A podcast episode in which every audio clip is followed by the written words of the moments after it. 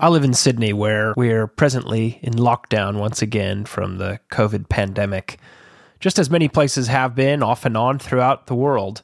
And I've been thinking a lot lately about what I choose to rejoice in. Often, this is noticed in what I give thanks for. So, in the middle of a pandemic, I thank God for health, for a home, for a job that continues to pay me through restrictions and things like these. But one thing that's rebuked me lately is that it's so circumstantial. I rejoice in the material and the desirable lifestyle matters rather than in specifically theological things. And as I've been reading through the Psalms, I've been rebuked that the command to rejoice is actually rejoicing in the Lord. The Lord, who's unchanging, who is faithful. What I've realized is that this command to rejoice is a call to faith, to continue to take God at His word, to trust that the Lord is good, irrespective of my circumstances. Today on the podcast, we're going to be thinking a little bit more about rejoicing. How do we continue rejoicing in the Lord when we feel so many ups and downs in life? Where is our anchor? And how can we be faithful to the command to rejoice in the Lord always?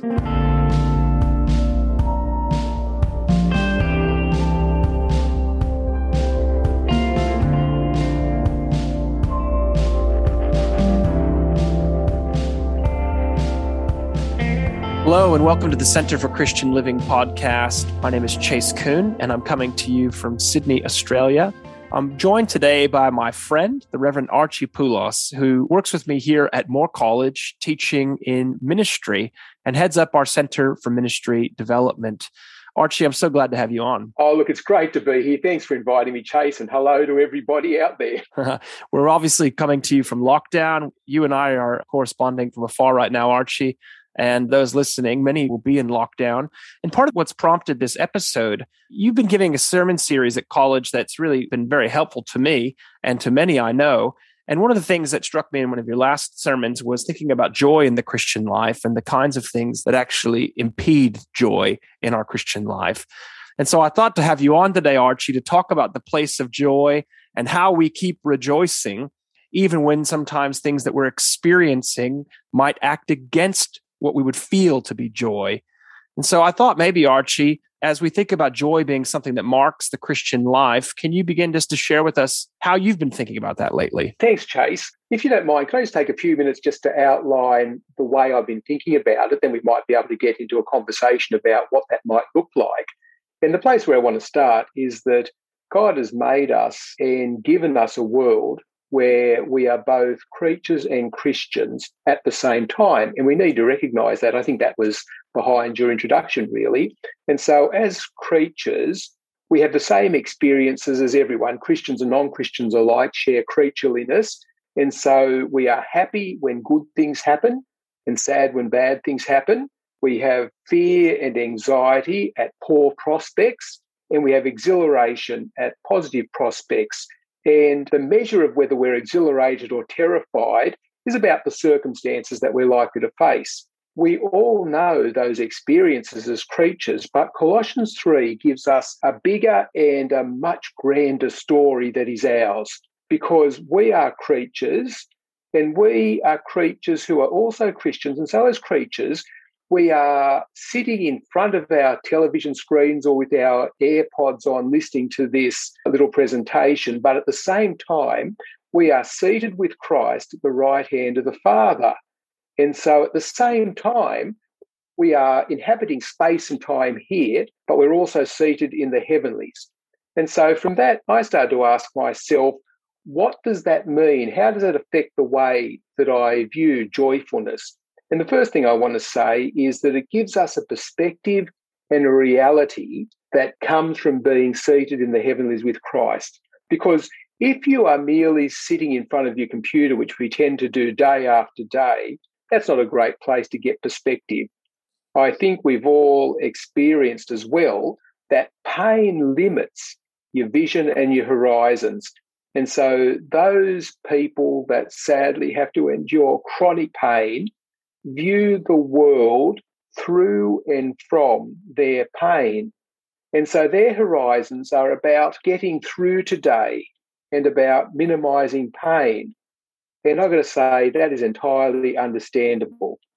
Now, because of our creatureliness, even if you're not going through pain, the horizons that creatures have aren't much bigger than that.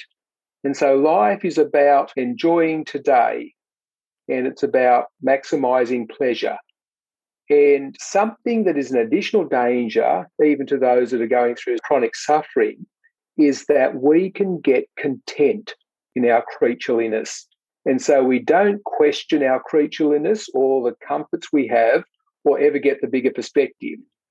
And so the perspective that we can get from being seated beside the Father with Christ enables us to view reality differently.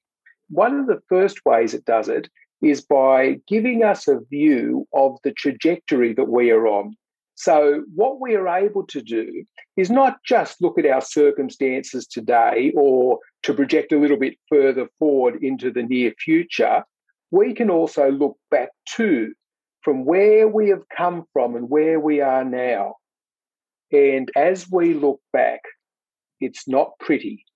Ephesians chapter 2, verse 12, Paul's blunt statement about our condition is, our origin is, we are without hope and without God in the world.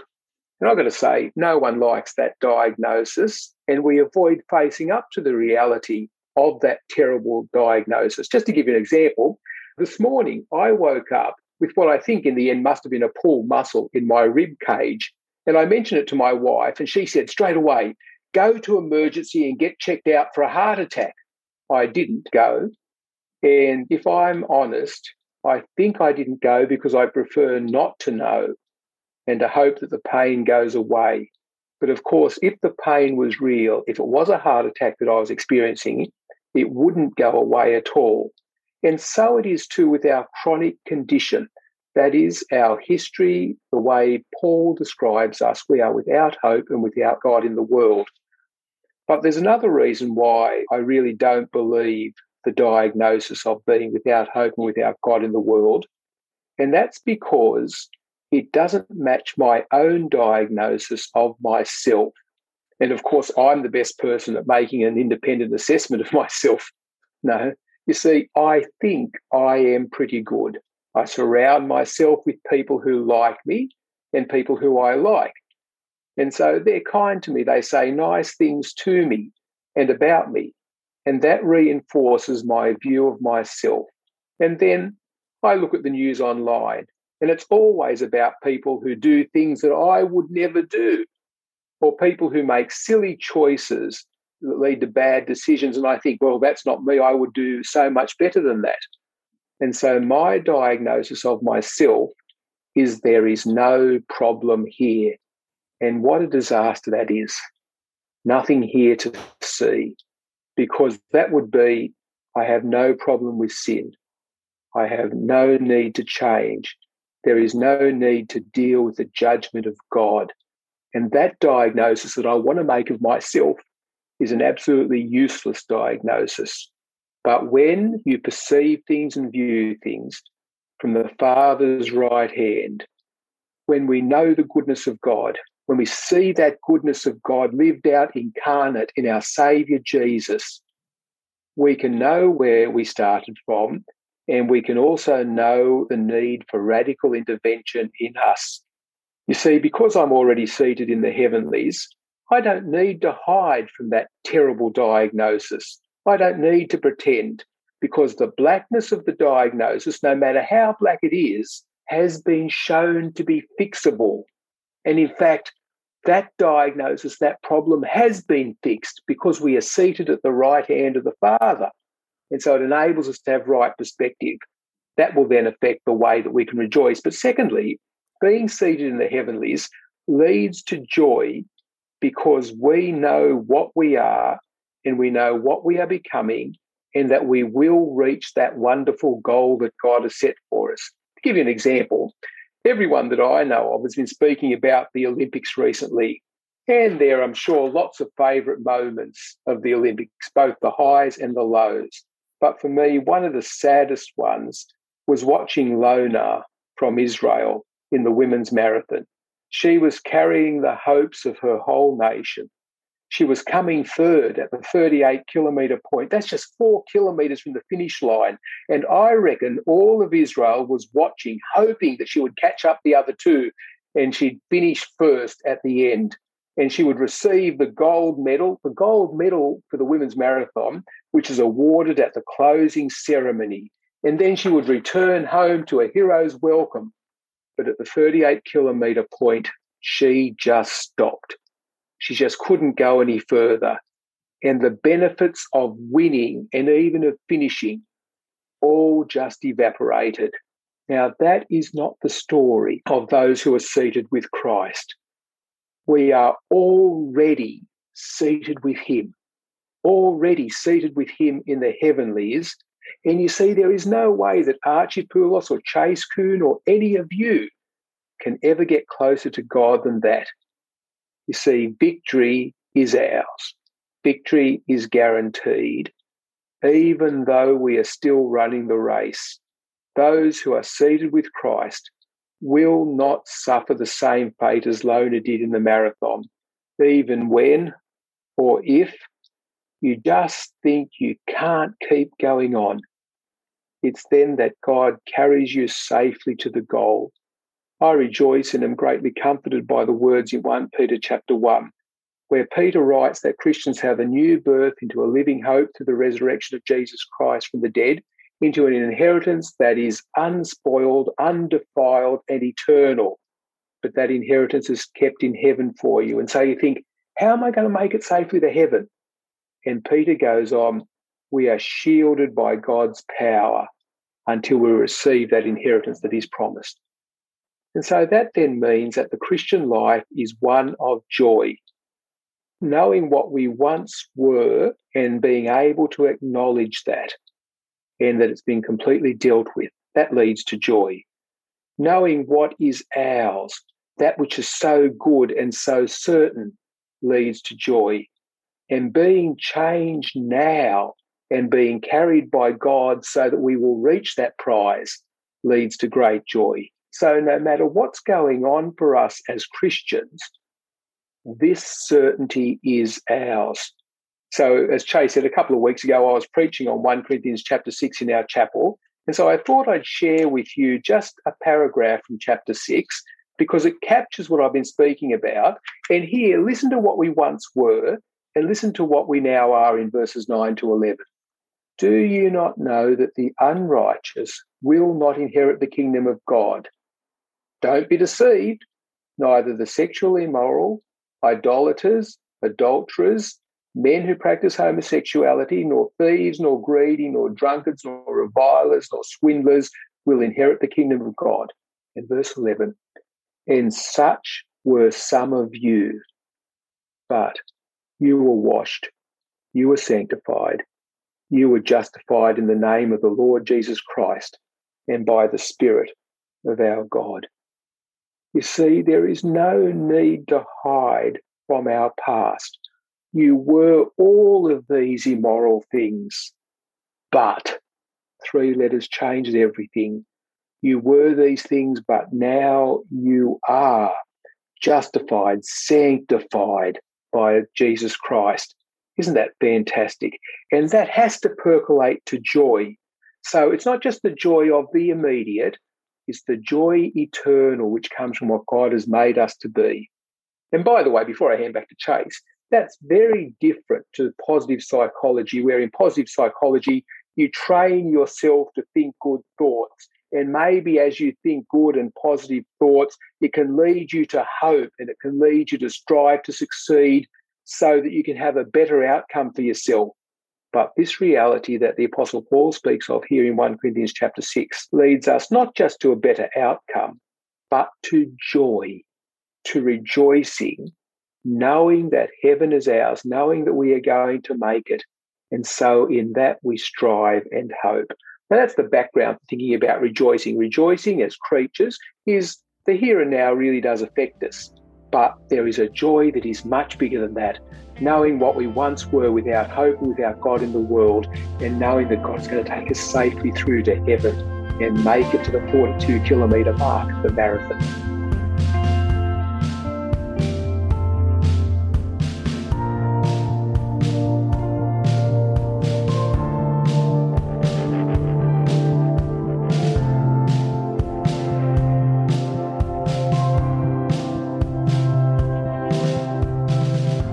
Take a break from our program, I really want to encourage you to join us for our next live event in a couple of days' time that's really relevant to our conversation today. We'll be continuing in our series on community, this time looking at learning to forgive.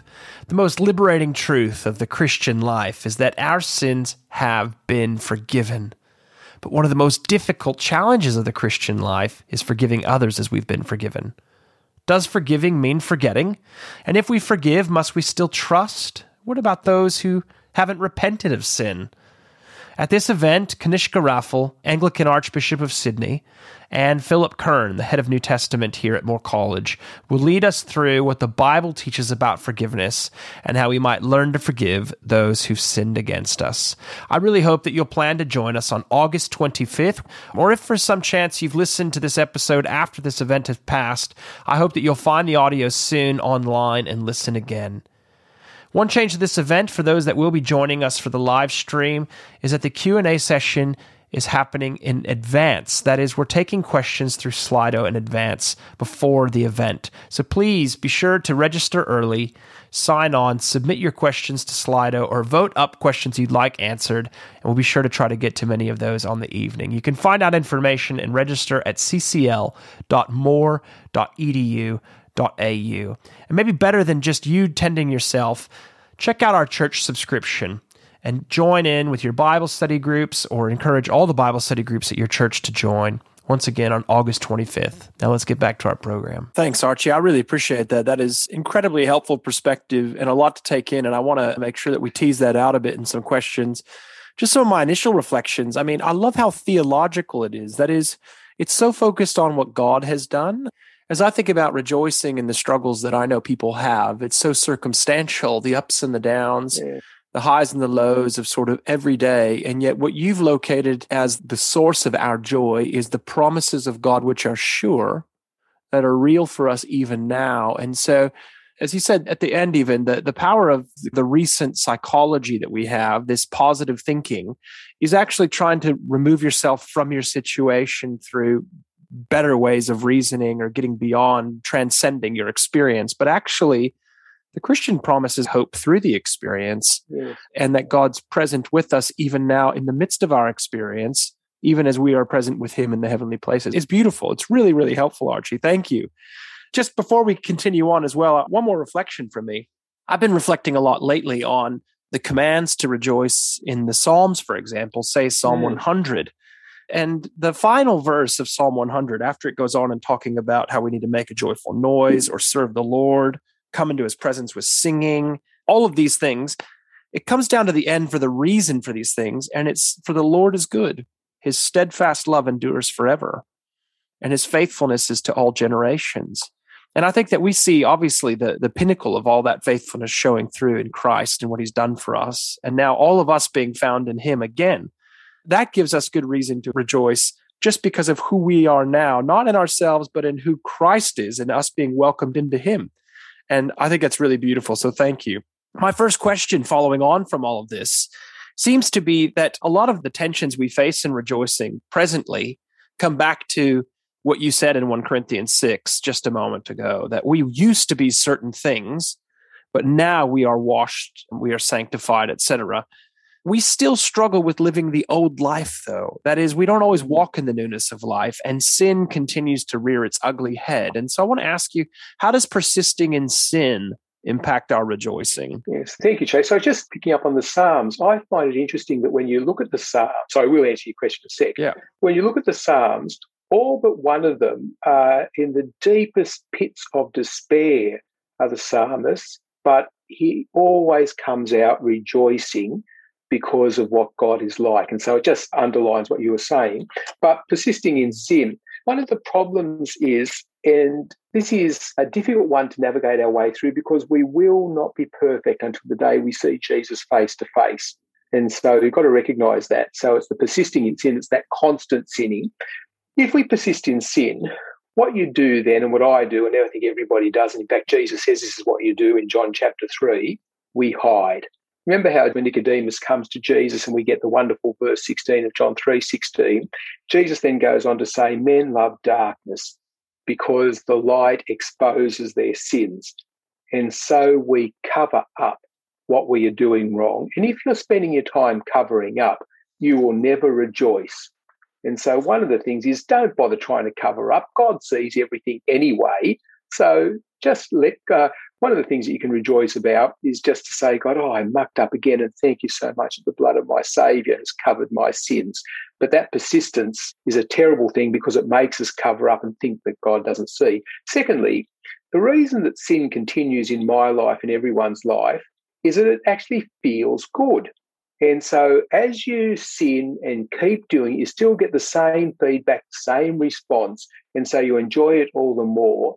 And what happens then is that we train ourselves that this is as good as it gets. And so you don't lift your eyes to what God has promised. You just want to enjoy what you think is as good as it can get. So C.S. Lewis, in that famous little essay, talked about the boy from the slums who continues to make mud pies in the mud when the beach holiday is offered to him. That is, you just don't know what else could be yours. And so you don't rejoice. I think that's one of the things we need to do.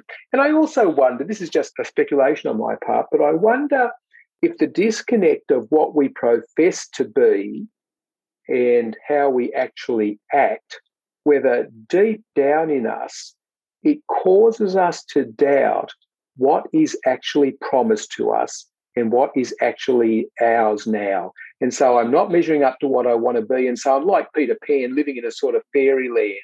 And that sort of thinking will sap rejoicing from us. And so persistence in sin always narrows our perspective. It's a little bit like the person I started with who has chronic pain, I think. The chronic pain just makes you see that's all that there is.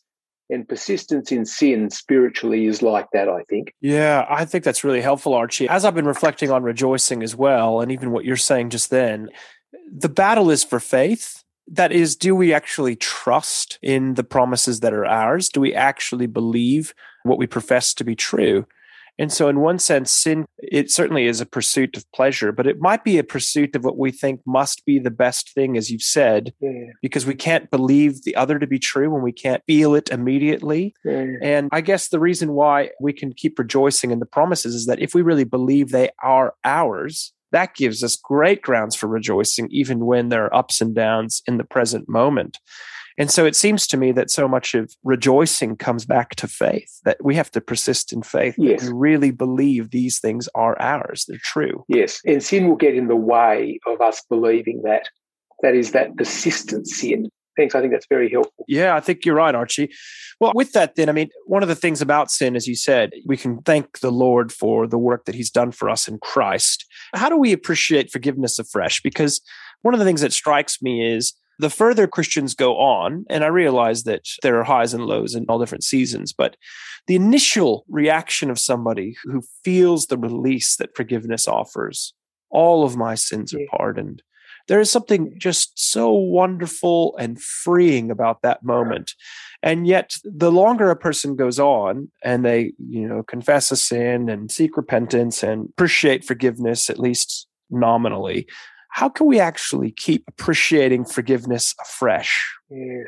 Thank you. You're absolutely right. One of the joys to the person who's sharing the gospel with another person is that when they understand what has been given to us and done for us in Christ, it's just as you said, they just cannot help but be overwhelmed by how wonderful it is. And I keep thinking, why don't I continue to have that same experience? I guess familiarity breeds contempt, doesn't it? Yes, that's right. And so there's a few things. One of them is don't forget where you've come from. Now, this is a difficult thing that I'm going to say because it is open to danger and abuse.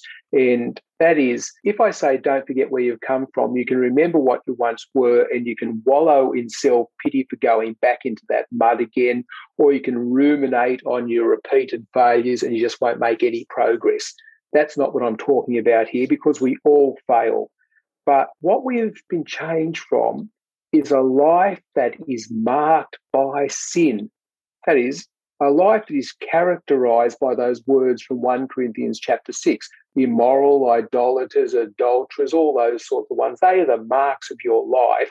And that could have been the way people described you, Christian person. And thank God that we have been saved from that. If I can just use an example again, I think Anzac Day is a really good example Anzac Day isn't a celebration of war.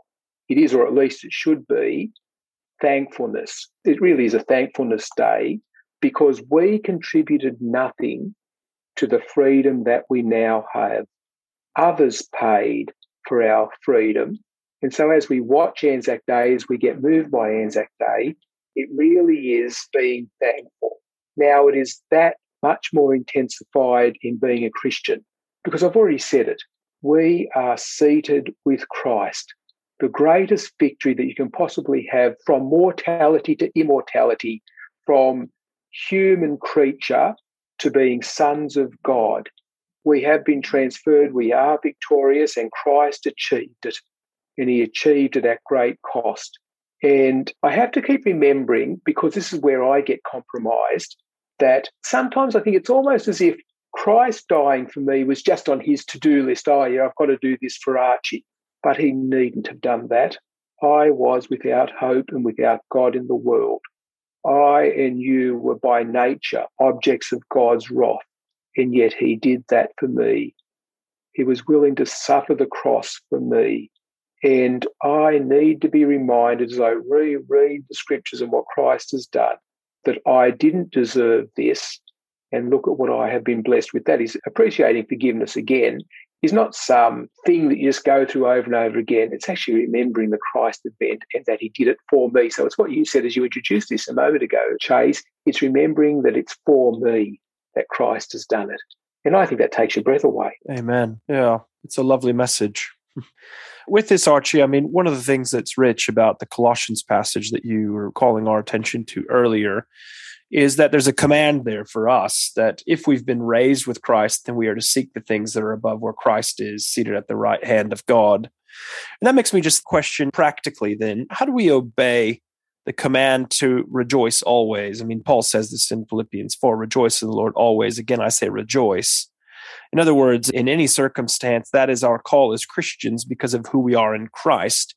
So I wonder, just for you personally, how do you practically obey mm. this command? Are there things in your life that you do to continue rejoicing? Yes. Thank you. Here is where the failure of a podcast happens. I'd love to get other people's input on this because that's what keeps me going is to actually ask other people how they do it. But I also think it's here that being a creature and a Christian share much in common. Of course, the thing they don't share in common is that being a Christian is actually empowered by the Spirit of God. But what they share in common is they both require habits. So rejoice always is the question you asked of me. And the always is the hard bit because you can rejoice from time to time and it's actually habitual things. And so I want to say pick times of the day to say thank you and rejoice. That's one of the things I do. So, to give you an example of what's happened in the last two months for me, it takes me half an hour to drive to work and half an hour to drive home. And because I don't drive anymore, I've lost an hour of driving which most people would cheer about, and I do from time to time as well. But I used to use that hour to pray. And so now what I do is take half an hour, I try to take half an hour a day where I go for a walk. That's partly the creatureliness needing a break and to get some sun, but it's also that I can go on the walk and thank God and rejoice in what is provided, both in the here and now of my situation and from the perspective of eternity. And I've also taken strange, I didn't do this intentionally, but I found it really helpful. I've taken to remembering songs. And I'm not sure if that's just because I'm getting older, I don't think it's that. But songs come into the back of my mind, songs of thankfulness and praise and rejoicing. So I said in the chapel, you know, there's an old one that I have started humming all the time. Therefore, the redeemed of the Lord shall return and come with singing unto Zion, and everlasting joy will be upon their heads. I'm not going to sing it for obvious reasons because I can't sing. But that's one. But as I'm singing that, there's a whole lot of other ones that capture what the scriptures say and actually make me rejoice. And so, in the company of others from generations gone by, it's actually helping me to rejoice. So they're just a couple of the practical things that I do. Those are really lovely things. And the song in particular, I think, is wonderful because they're such mnemonic devices, aren't they? The mm. tunes help us to recall words and put those words to commit them to memory. And in one sense, there's a rumination on those words because the tune gets stuck in your head. Or, I mean, I can hear the tune you played in chapel the other day in my mind right now. It's a song I hadn't heard before, but I can hear it again in my own head right now. And I guess this is part it of it does what. other things. So can I just interrupt there for a moment? Of too? course. It does other things just as part of our humanity. That I, the other day I was walking, I just started humming "How Great Thou Art," which is a very old hymn. But what it did was it made me remember the early days of coming to faith. And it's you know how you said before that when you first become a Christian, you're full of thankfulness. It just recaptured that and rekindled that for me. So there's a whole lot of things. It's, not just the sounds and that sort of thing. It's just the memories that are associated with some of those songs. I found it really helpful to rejoice because I think we all need help to be people of joy. Yeah, absolutely. And sometimes those songs help us frame up a mindset, even in the midst of trials and struggles, Mm. that keep us remembering the location of the good. And again, the hope that we have in Jesus. And I guess that's my final question for you, Archie, as we just close down our podcast. I mean, many of us feel that it's easy to rejoice when things are good. And I wonder, there's probably a danger in that. What are we actually rejoicing in in the good times? Mm. Is it prosperity? Is it health? Is it anything? And these things are fine to rejoice in because they are indeed gifts of the Lord. But how do you keep rejoicing when times get tough? Thank you. It doesn't seem like it's rocket science, but it's important to keep saying that is read scripture and be ready to be surprised by it. A few years ago, I was in North Queensland, we were on holidays, and we went swimming in what used to be a crater. And I remember what it said that if you go two metres out from the shore, it's a 300 metre drop down. And as I was swimming, I was both scared and exhilarated. I think that's what scripture does. Exhilarate because the depth you could fall, even though you float, I know that, but it was actually scary. And that's where, as we read the scripture, there's such depth there. And so, passages of the Bible like Romans, I've read hundreds of times. I'm always looking to see what's surprising here. That helps me not to flatten out the world and make it all mundane. Just like in that 1 Corinthians chapter 6, verse 11, the little word but mm. just explodes the world for you. Or God is my father. My father died when I was young, but I remember even when he was ill and spent most of his time just laying in a chair at home, they chopped down a tree out the back and I was playing out there and I actually got caught under the tree and I called out to my father and he came out and lifted it off and I got out. And that's one of my last memories of my human father, my heavenly father, gives me the honor of calling him Father. And so I just pause and think about that incredible honor of calling the God who holds every molecule in the universe together. He gives me the right to call him Father. It is just wonderful. And back to where we started, I think the experience of life, I think, are like Google Maps. And that is, Google Map gives you a little picture of what the bigger reality is. And so, as we can rejoice in the little things that happen in our creaturely world, we must then step back and say, and this is a taste of what the bigger picture is of God. In my head, I have Matthew coming into my mind where Jesus in the Sermon of the Mount says, Look, if God clothes the lilies of the field and the grass, how much more is he going to care for you? If God gives you all these little good things now, how much more is he giving you in forgiveness and eternity?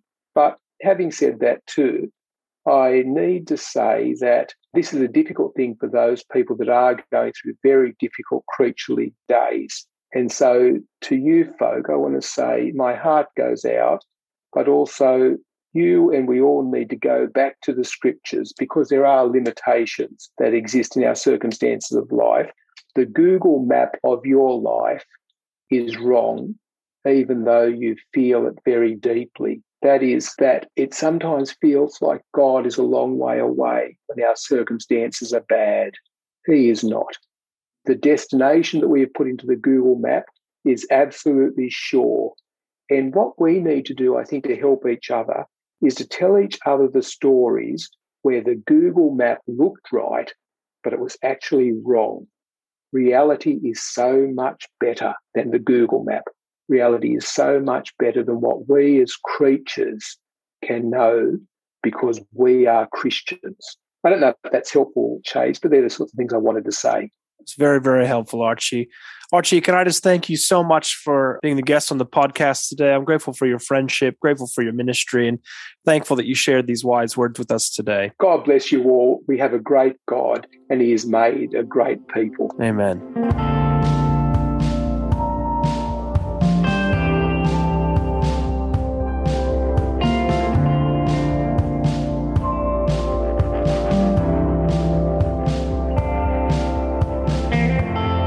Benefit from more resources from the Center for Christian Living, please subscribe to our podcast.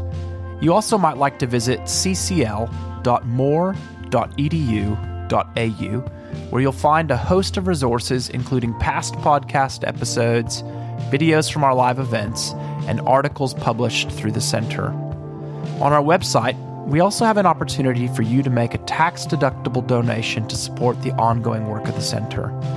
We always benefit from receiving questions and feedback from our listeners, so if you'd like to get in touch, you can email us at ccl at moore.edu.au. As always, I would like to thank Moore College for its support of the Center for Christian Living, and to thank my assistant Karen Beelhartz for her work in editing and transcribing the episodes. The music for our podcast was generously provided by James West.